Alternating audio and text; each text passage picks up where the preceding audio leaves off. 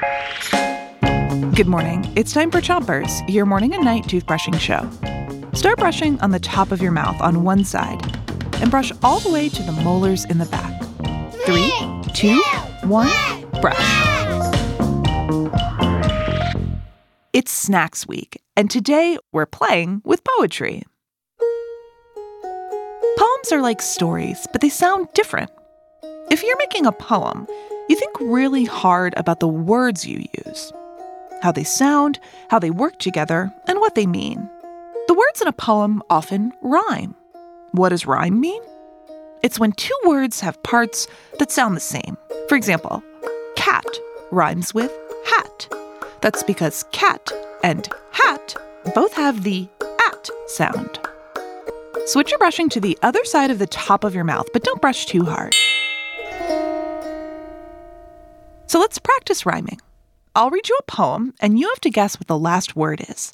It's going to be a word that rhymes. When you hear this sound, make your guess. Here we go. When you're feeling thirsty and soda is no use, grab a straw and poke a hole in a box of Juice! juice. Yeah, juice rhymes with use. Juice is the word that fits the poem. Switch your brushing to the bottom of your mouth and brush your front teeth too. Let's try another one. Remember, when you hear this sound, finish the snack poem with a word that rhymes. I'm walking on an outdoor hike when my hunger needs a fix.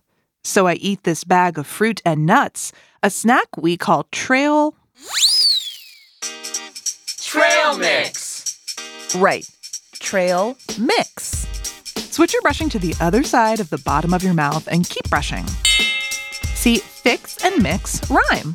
Have you ever had trail mix? Trail mix normally has dried fruits like mango and cranberries, nuts like almonds and walnuts, and granola, which is a lot like cereal. It's great for a hike because it doesn't have to be refrigerated and it gives your body a lot of energy.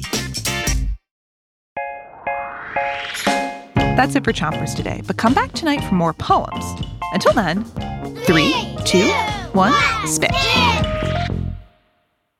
Chompers is a production of Gimlet Media.